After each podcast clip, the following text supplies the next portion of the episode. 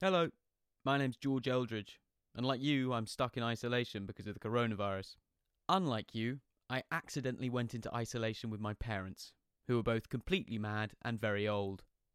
This is my diary. I've called it Stuck How to Survive Accidental Isolation.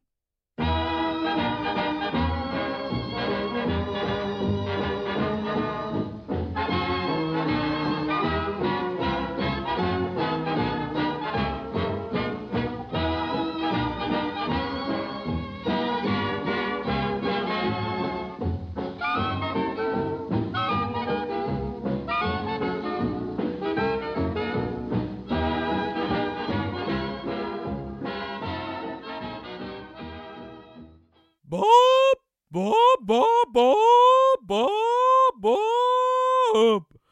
Mum ran into the room brandishing a wooden spoon and a frying pan.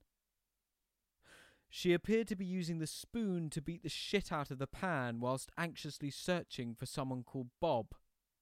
Everything all right? I said, reluctant to tear myself away from my phone. We are not alone! Bob! Bob! Bob!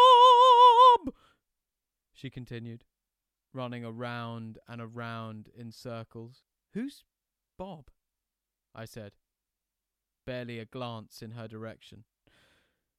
It's not uncommon for my mother to perform strange, ritualistic dances now and again, especially at this time of year, and so I wasn't desperately put out by what was going on.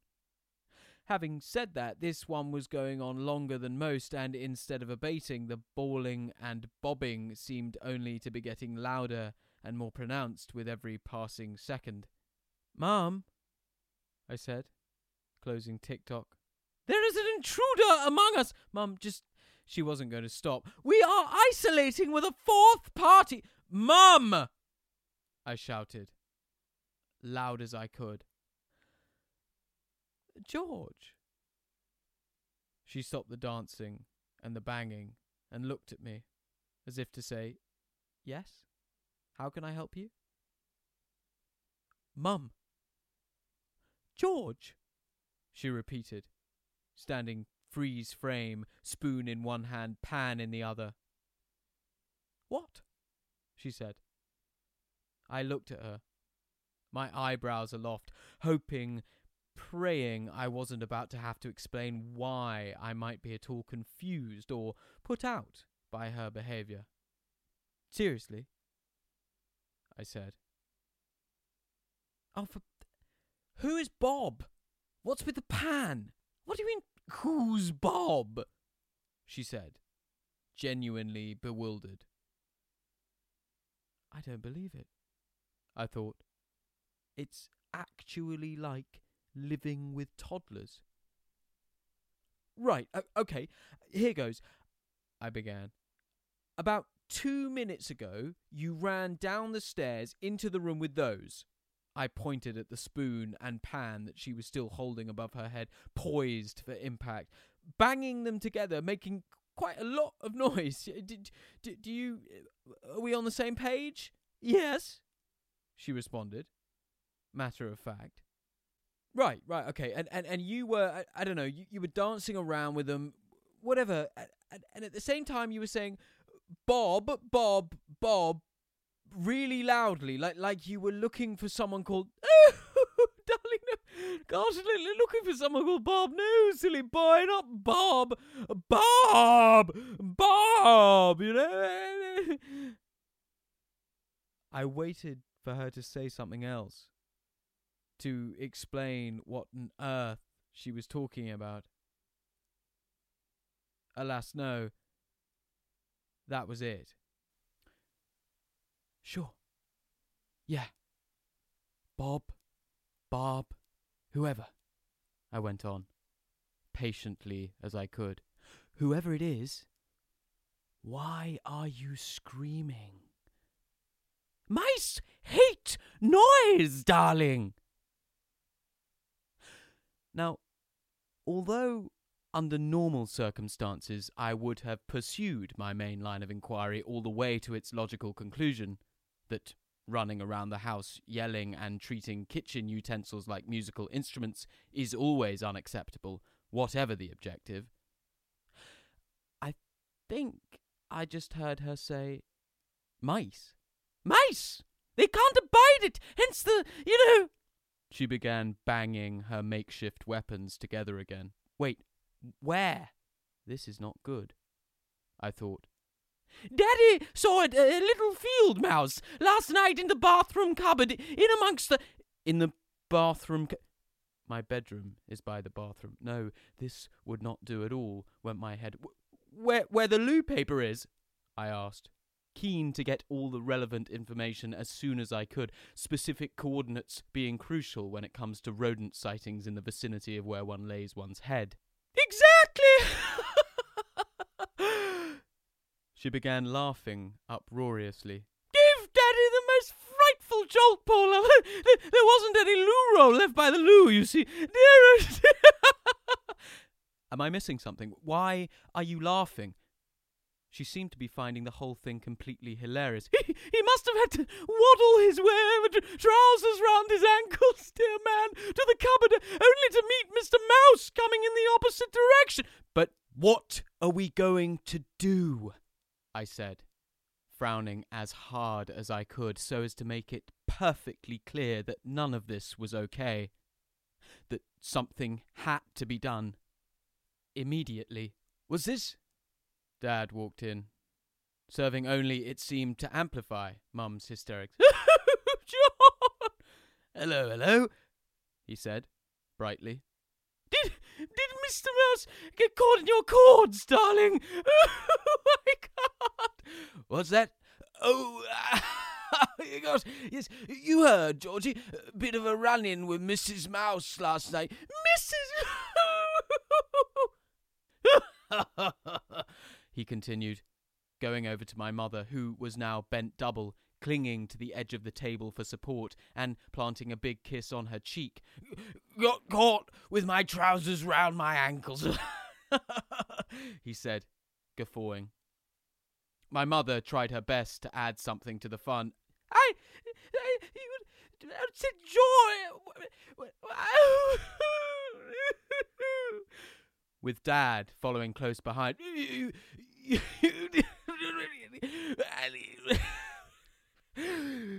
but it was no use. The new arrival in isolation had reduced both parents to gobbledygook, and it was becoming clear that neither one of them had any interest in discussing the rodent infestation, but planned instead to treat the whole situation with a level of recklessness that I considered to be not only irresponsible, but downright selfish. I got up and went for a walk. It wasn't until I was halfway down the lane that I realized I had left my phone on the table in the kitchen. Whilst this was utterly horrible, it was also very surprising to me. I hadn't been without it since I'd gone into captivity three weeks previously, and thanks to Apple, in all their infinite wisdom, I was all too aware of the devastating increase in screen time that had taken place as a result. That's weird, I thought, as I meandered through the village, which seemed mercifully to be empty. What's happening to me? Like most people, my phone is an extension of me, another appendage far more precious than any of the bothersome corporeal ones that are actually connected to my body which made the fact I'd been mindless enough to leave it behind, on the table, in broad daylight, when the minute before I'd been tapping away merrily on it, all the more alarming. To me, it seemed to demonstrate a sort of sloppiness, an Oh, let's be present today, shall we? Why not? Hey, it's all right. There's masses to do in the countryside, and you don't need to text anyone or check in with Mal. You can miss a couple calls from Phoebe. It's fine. And Instagram can wait. Come on, look at the birds and the trees, and let's go a rambling. Yeah! Kind of attitude. And I didn't like it. Not one bit. Am I? I can't be. Can I? Is this acquiescence? I stopped in the middle of the road to mull things over. It didn't take long to come to the conclusion that I was still me, normal, regular George, 22, Bristol Uni, and that this was a fluke, a momentary lapse of judgment. Still, it didn't take away from the fact that I was stuck without a phone in the middle of rural Somerset, reluctant to return home to a house overrun with mice and madness. Pull yourself together, George, I thought, as I marched on up the hill towards the look. Having spent the better part of twenty years trying my very hardest to find things to fill up the arable abyss that one faces in the gaps between breakfast, lunch, and dinner in a place like Little Lockage, I feel I can speak with a fair amount of authority on the subject of whether or not there is anything to do in the countryside. And I'm really sorry to report that, despite going to great lengths to prove the opposite to be true, the answer is sod all. The root of the problem is time. In the countryside, there is an outrageously large amount of the stuff, hours upon hours upon seemingly endless hours of it. While in a town or a city, there never seems to be enough time in the day to complete even the most sparsely populated to do list, in a village, it's quite easy to doze off for months. Truly, months in the lush, quilted grass of a balmy bank someplace. Wake up and, as a result of some horrible provincial witchcraft, discover that while you were sleeping, the earth stopped spinning on its axis.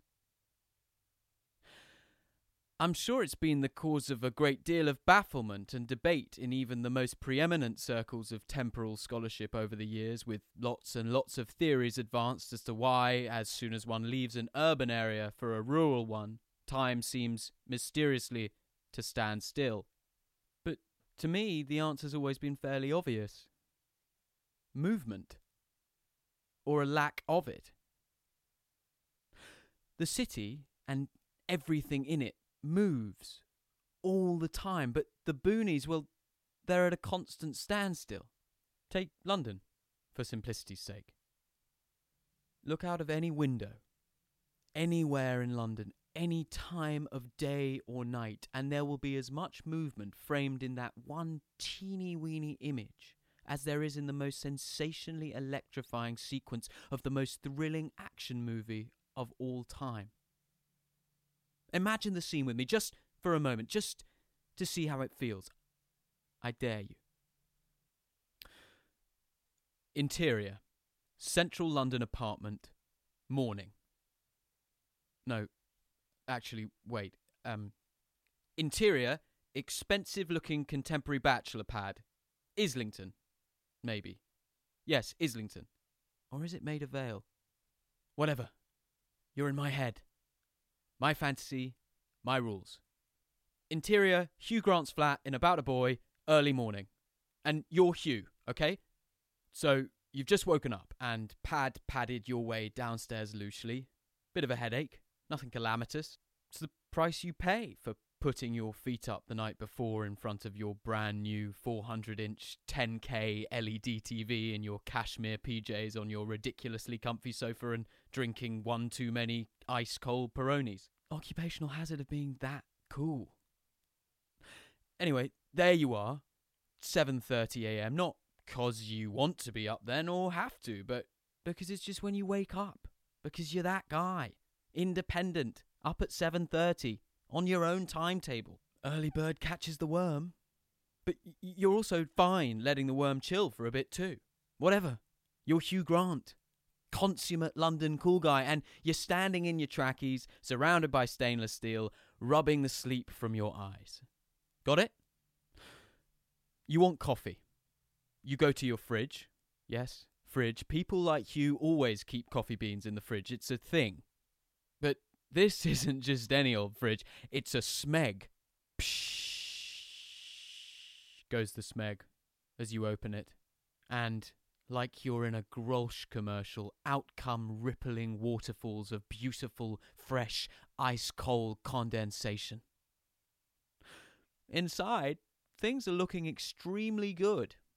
Jack came yesterday. Let's call Hugh's cleaner Jack. I like the idea of having a kindly housekeeper called Jack, a sort of modern day Jeeves. And he did some shopping and he's organized everything brilliantly. Each shelf color coordinated, every label front facing, rows on rows of bottled coconut water aligned perfectly like soldiers standing to attention little pots of that weird kefir yogurt stuff rich, healthy people eat, fruit and veg drawers with individual one person portion sized bags of peppers and carrots and celery sticks, all symmetrical, all chopped up with unimaginable uniformity. Now, hang on a minute. Where's the Joe? It seems, what with all the excitement of chopping carrots, Jack's forgotten to buy any coffee beans. No prob, you think? I'll just pop out and get some because you can. Because you're Hugh, and lest we forget, dear reader, you're in London, where there are coffee shops, from global chains to hipster hideouts, everywhere. You throw on a coat over your pyjamas, something trendy and barber like, worrying very little about what people will think of you striding forth through the streets in nightwear, this being the capital city where anything goes and anything's possible. And then, opening the door, that's when it hits you. A blast of unstoppable kinetic energy. Buses and taxis swerve in and out and around and around one another like they're dancers engaged in some never ending cosmic dance. Trains clatter across bridges, over barges, bobbing up and down canals beside bell twanging cyclists, hogging teeming towpaths that lead to parks full of ponds and puddles and people and buggies bearing bellowing babies, pushed by parents on phones, slurping from straws on their way to playgroup people. Millions of twitching, talking, terrified of being late bundles of energy everywhere, just fighting the good fight, keeping on, keeping on. And then, as if that wasn't enough for poor Hugh to have to get his hungover head around, there are another million people underneath it all burrowing around like rabbits in a warren, screeching and scraping their way through a skull scratchingly complicated system of tunnels and passages and subways and underpasses. Leave the house, look out of the window. Whatever you do in London, you'll find everything, everywhere, endlessly in motion. Is that image firmly in your mind's eye? Good. Now, I know it's boring, but for parity's sake, let's do the same thing in the countryside and have a pootle through Little Lockage and see what we can see. Luckily for you, I've just this minute done that very thing without a phone, and so am especially well placed to give you a decently comprehensive description of the sights and sounds of Somerset. Ready? Deep breath. Exterior, the lane, Little Lockage, morning. Your name is George Eldridge. You're 22. You have brown hair, eyes, a nose, mouth, beyond which, on the subject of your distinctive and discernible features, there is nothing more to add. An everyman, people are highly unlikely to notice you in a crowd, but it doesn't bother you because you don't like standing out. Especially not here, especially not in the village you grew up in, where taking an innocent stroll down the lane is like running a gauntlet backwards through time. With every cottage and every farmhouse, every paddock and estate comes the terrifying possibility of small talk and, even worse, the chance of embarrassing, nostalgic, reminiscence with your neighbours. If, when I say neighbours, you are imagining the city kind, the ones you live cheek by jowl with, but who, graciously and compassionately, never deign to disturb you with their news or the news of their children, or the news of their aunts, husbands, sisters, first cousins, labradoodle puppies. Think again These are people you've known all your life, some of whom knew you as a baby, babies sat you, even. Good, honest folk that watched you grow up, attended your birthdays, let you ride their horses when, as a six year old, you foolishly expressed an interest, nothing but a passing comment, mind, in horseback riding to your mother. Only to watch her call Sue Hetherington the very next second and find yourself half an hour later completely discombobulated, shaking like a leaf, hurtling around the parkland of Lockage Manor astride Sofa Can Fast, her huge ex racing thoroughbred, whilst she and your mother watched, cackling like hyenas, repeating the horse's name over and over again in bad Australian accents. So fucking fast! So fucking fast! So fucking fast! What fun! These are the village people. Neighbours who know everything about you, more than you can possibly imagine, but with whom you have not had a real relationship since you became a spotty, disinterested adolescent, only emerging sweaty and smelly and pale and pubescent from your grotto to go to school and then, latterly, to leave for university, ne'er to return. Or so you thought. You creep through the village, hoping the cawing crows nesting in the trees lining the road will provide you with enough cover to make it to the look undetected. You're pissed off, which is tiresome in itself. The day had begun well, all things considered, until it was derailed by Mrs. Mouse and the ruckus thereof.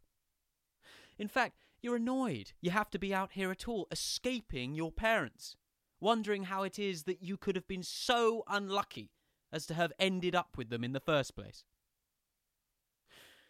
You walk on, looking ahead, your nose like a rudder pointed hopefully towards the horizon. Fortunately, your progress through the village goes unchallenged, and as Country Lane, with its laurel hedged lawns pricked with poppies and primroses, becomes cracked, stony farm track, and as farm track, steadily overwhelmed by the free, feral pasture of open field, eventually disappears, you find yourself at the top of the hill, like a river that has finally reached the sea. There isn't any wind today, and so, hypnotized by the serenity of your surroundings, the ear shattering tranquility of it all, you do the only thing you can do on Lockage Look. You look.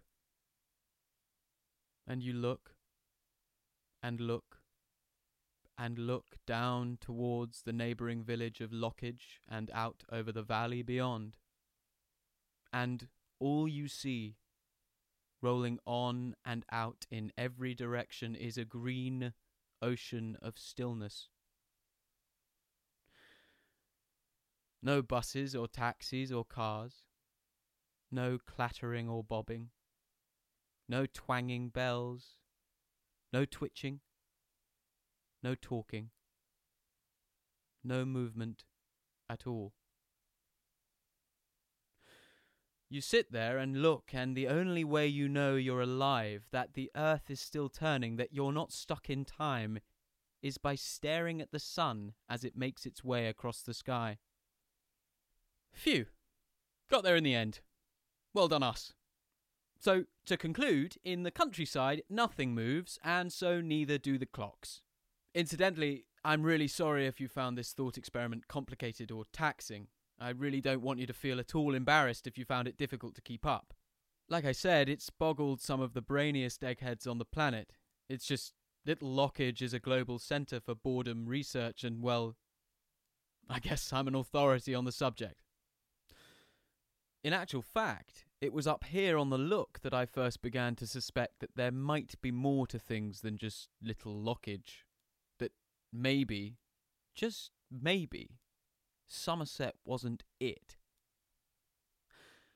As a child, my world had a population of about 20. There was my mum and my dad, a collection of two or three family members existent out of the nuclear, a handful of friends from my primary school, a villager here and a villager there, and the postman. That was it. That was the world according to George.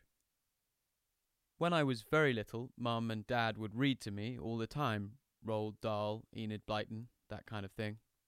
But my mother was ardently against letting children sit in front of screens for hours on end, so I didn't really watch much TV until I finished primary school. The odd bit of Pokemon, Dragon Ball Z on a Saturday morning, but other than that, my early childhood was barren of anything that might have helped transport me from rural England.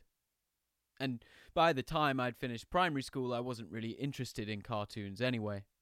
I wanted to watch wrestling like everyone else, but we didn't have Sky, and so that was off the cards.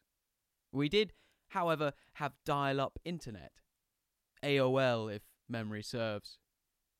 But you couldn't use it when someone was talking on the landline, and unsurprisingly, my parents were late to the whole mobile phone thing, so inevitably, when you wanted to use it, it was always out of action.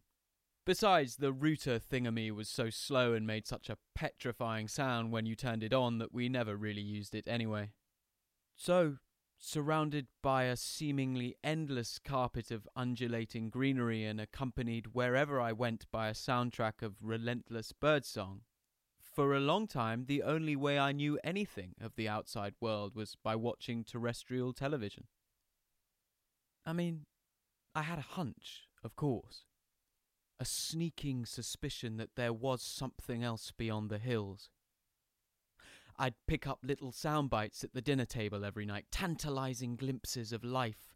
Wonderful, terrifying, fast moving, hard edged life, bubbling away somewhere like a distant volcano spitting out lava on the horizon, ready to erupt. What's more, being an only child, having no one else to talk to my age at the dinner table, it was inevitable that, like the puppy that chases the ball, I wanted to engage with and understand the more mature topics of conversation going on around me. I remember being desperate to know why it was that this Tony Blair guy getting a third term was considered historic. Finding out what a third term was would have been a start. And then there was a girl at my school, Katrina was her name, and I remember thinking how strange it was that everyone was talking about a hurricane in America that was named after her. There were bits and pieces, breadcrumbs, everywhere I looked. Never enough to know anything for sure, but more than enough to keep me enthralled. To add insult to injury, there was, you guessed it, only one TV in the house, so the process of choosing something to watch as a family was never much fun, and neither was it tied remotely to what I felt like watching. And with only five channels to choose from, and let's face it, there never was and never will be anything to watch on Channel 5, pickings were slim for us all. Now, my mum has something of a penchant for romantic comedies. Perhaps I've mentioned it before. Some people drink to get out of it, some have sex, some do drugs. Mum watches When Harry Met Sally. And somehow, somewhere along the way, she managed to convince my dad that there was something even better than watching a made for TV Agatha Christie adaptation on a Wednesday evening. So that was that. Rom coms it would be. Good ones, bad ones, long ones, short ones. Every single evening after dinner since before I can remember. And you know what? I'll admit it. I caught the bug. Sitting there with my over sentimental parents, ensconced and dabbing our swollen eyes, I too became totally addicted to the will they, won't theys of Bridget and Mark, Will and Anna, Harry and Sally. And after a while, I was as bad as them. Couldn't get enough of the schmaltz. But I was young, and so, like anyone that has never actually kissed another human being on the lips before, quite reasonably considering the act of putting one's lips on someone else's for any length of time to be unnatural at the very least, for me, it wasn't about the love stuff. For me, it was about the life stuff. It was the exotic places in which these people lived, the weird and wonderful jobs they did, the cars they drove, and the weekend mini breaks they went on that compelled me. I lived in the middle of nowhere. I went to school at the local primary. I came home every day to the same house I'd lived in all my life, to my normal parents. But then, at the same time, I was hearing them talk about a man named George Bush who'd started a terrible war, and the troubling oil prices, and the scandalous divorce of two people called Charles and Diana, and then there were the mortgages, and the car MOTs, not to mention the NHS, and then, all that wasn't enough to knock my little socks off, I'd go into the TV room with my pyjamas on and find Renee Zellweger being allowed to gallivant around London in her underwear, only to be told that Colin Firth still loved her. Just as she was.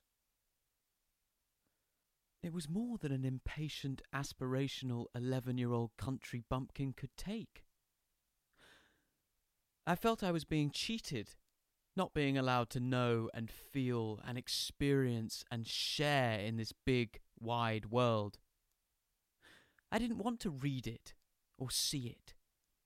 I didn't want to wait to grow up and find it. I wanted to live it. It was almost as if, somewhere along the way, someone had shown me an amazing trailer for a film called Being an Adult. And it looked like the most exciting, rip roaring, action packed film that had ever been made and I just could not wait to go and see it. In a world where nobody's a kid, a group of people over the age of 18 come together to do one thing and one thing only grown up shit.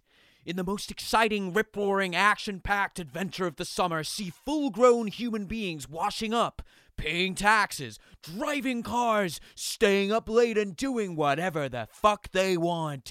George Eldridge stars in Being an Adult. Rated R. Actually sounds like a great film. I jumped up from where I was sitting, wheeled around on the spot as fast as I could, and found to my horror that I was not alone. Not at all. I was standing face to face with a girl who had an American accent and pink hair. What? Uh, well, uh, uh, w- hi. Um, was I? You were talking to yourself. Yes, in uh was that an American accent? Yeah. Um Right. Right. Okay. I thought. Yeah. Okay. Um right. I mean, this was it. This was too much now. This was the pits. I never wanted to be here in the first place. I had been forced out of my house, forced from safety, phoneless, a refugee from rodents, and now I was standing on the top of a big hill in the middle of buttfuck nowhere Somerset, talking bollocks to a total stranger. Um. I was so embarrassed that I sort of couldn't do anything but breathe. You're good, really. I only just got here a compassionate American girl with pink hair on the top of Lockage Look. This might turn out to be the strangest encounter of my entire life, I thought. Thanks. I'm really sorry. I I was just seriously, rated R is all I got. Do you do voiceovers? No. God no. I um well, I guess what I um yeah, um there really isn't another way of saying this, is there? I sometimes do film trailers about my life out loud. Not often. They're they're in in my head, but well, you so also not in my head. Maybe you should. What? Do voiceovers. Oh. Oh, right. I laughed. Quite coolly, I think. She just stood there, smiling at me breezily as if she really, truly didn't think I was a weirdo. She was wearing a pair of very loose fitting blue jeans below a big white knitted jumper, which all hung limply from a thread like frame. She had very delicate skin, which I want to say was dark, but was actually as pale as skin comes, the kind that starts life being called milky or ivory, but which, on her, had worn closer to a kind of sickly grey. Once bright, it seemed to have lost its shine. She was the colour of the keys on a piano that's been played too much. Weirdly, it only served to make her bright, easy-going smile, miles wide and with lots of very white teeth in it, stand out even more. She had eye sockets like craters, which made the intensity of their chalky blue inhabitants, little and orb-like, completely inescapable. I guessed that this wasn't her natural hair colour, but she suited it, whoever she was, so much so that if she'd told me she'd been born pink, I'd have had no trouble believing her. It was shoulder length and cut into a fringe which was quite long and parted in the middle. The fringe missed her eyes, instead framing them perfectly, before coming to rest either side of her face, atop two very keen cheekbones. I remember making a particular mental note of this detail as it struck me that in order to achieve it, to get the hair to behave itself so well, I mean, she would have had to have worked for hours to coax it into position. But her demeanour, the happy go lucky, easy way in which she held herself, the way in which she seemed so unjudgmental, was totally incompatible with the idea that she'd be the kind of person who'd struggle for hours and hours just to accomplish a certain hairstyle. What I mean is, her well mannered hair was at odds with her carefree smile, and her carefree smile was at odds with the darkness under her eyes. Do you mind? She pointed at the log I'd been sitting on just a moment before. Course, I said, stepping out of her way giving this very small person a comically wide berth. Six feet, right? Haha, yeah. Uh. What is wrong with you? All I seemed able to do was laugh breathily and nod like a loony. She just kept smiling. How are you so. I thought.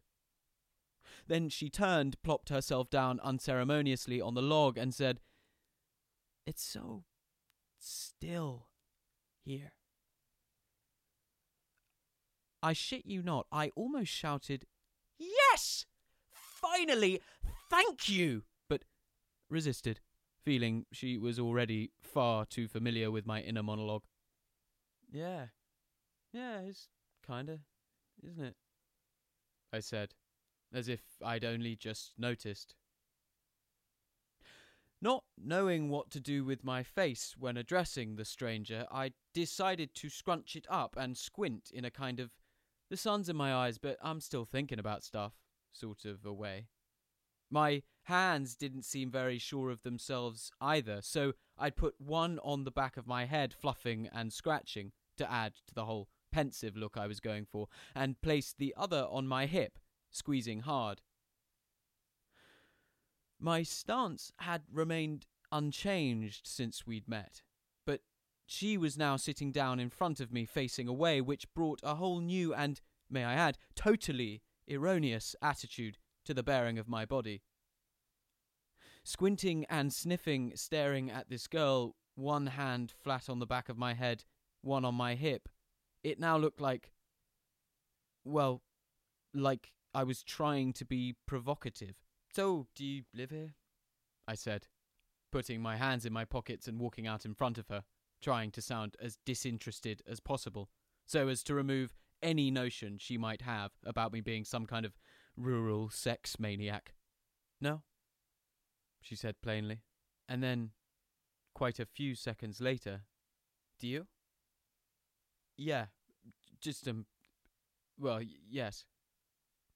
It's beautiful here she said. And then there was a beat in which she seemed perfectly happy just sitting in complete silence, looking out over the sun filled valley. Totally content she was, sharing this moment. It was like she preferred it that way, that I didn't know her, and she didn't know me. So I obliged and stood there pretending to be awed by a vista whose every inch I'd examined a thousand times before. The problem was, for me, I mean, that if we had been stumbled upon there and then by some passing ramblers or some sheep, they would think we were in some kind of, well, you know, that we were friends or something, stopping to take in the view. They'd take from our silence that we were completely comfortable in each other's company and had come here together to enjoy it together. But we weren't. And we hadn't. And whilst in her annoying American way, she might have been very happy to do something as intimate as silently take in the scenery with someone she'd never met before. I was not. Plus, I was furious I'd neglected to say, when answering her question about where I lived, that I had grown up here, but did in fact escape some time ago and was now back here unwillingly. But, well, actually, I live in Bristol. I'm at university there, but, well, my parents live here. Oh, you seem old for college, she said. Maybe it's the accent. The British one, I mean. Was that a. Did I want to look old? Did she hope that I was older? Oh, shut up, I thought. Really? Oh, thanks, I guess. Everyone everything seems older. In England, in Little Lockage. She giggled when she said Little Lockage, as if she knew how funny it sounded when it came out of her mouth. Oh, right. Well, yeah, every everyone, everything is old here, I said. She smiled her toothy grin again, then turned back to look at the view. It's a compliment, by the way she said, without looking. What is? I said. To look older, wiser. It's a good thing. Then she turned to me and, in a whisper, said, More manly. After which, she held my gaze for what felt like a very, very long time.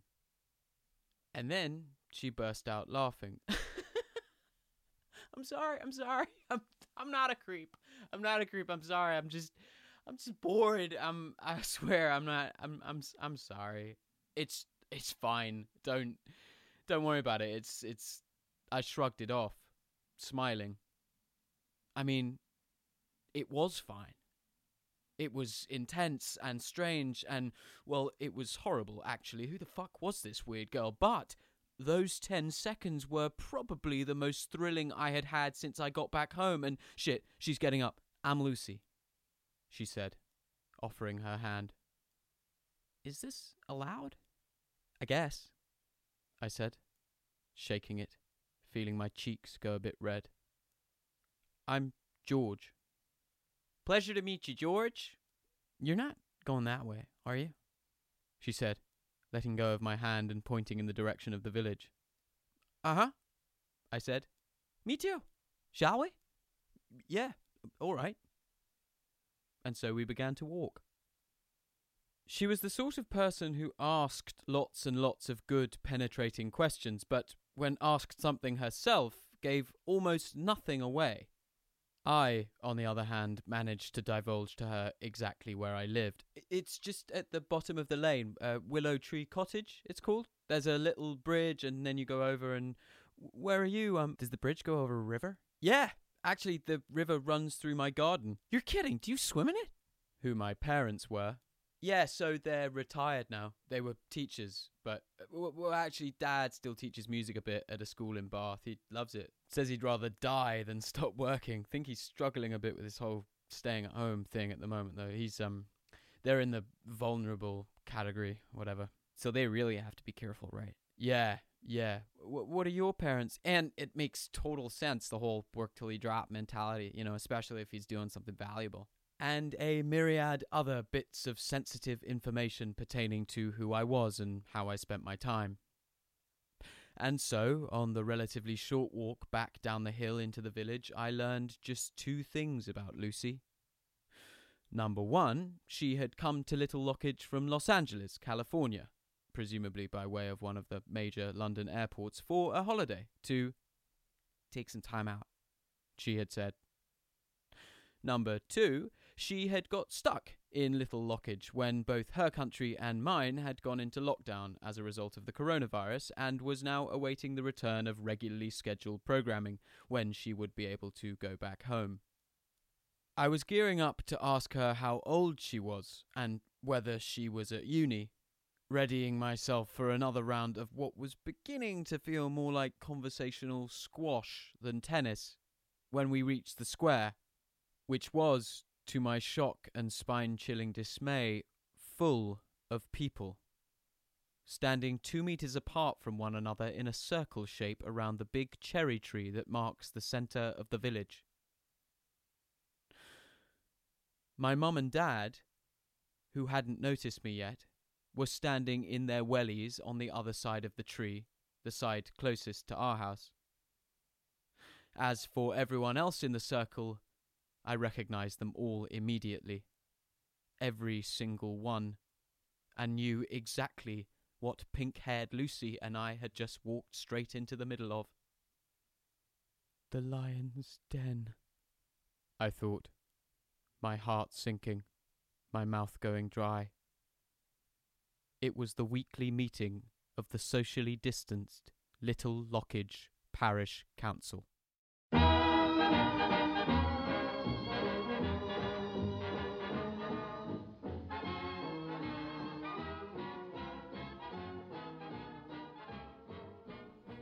Stuck was written, read, and produced by Sebastian D'Souza. The cover art was designed by Bannister, and it was a One of the Good Guys production.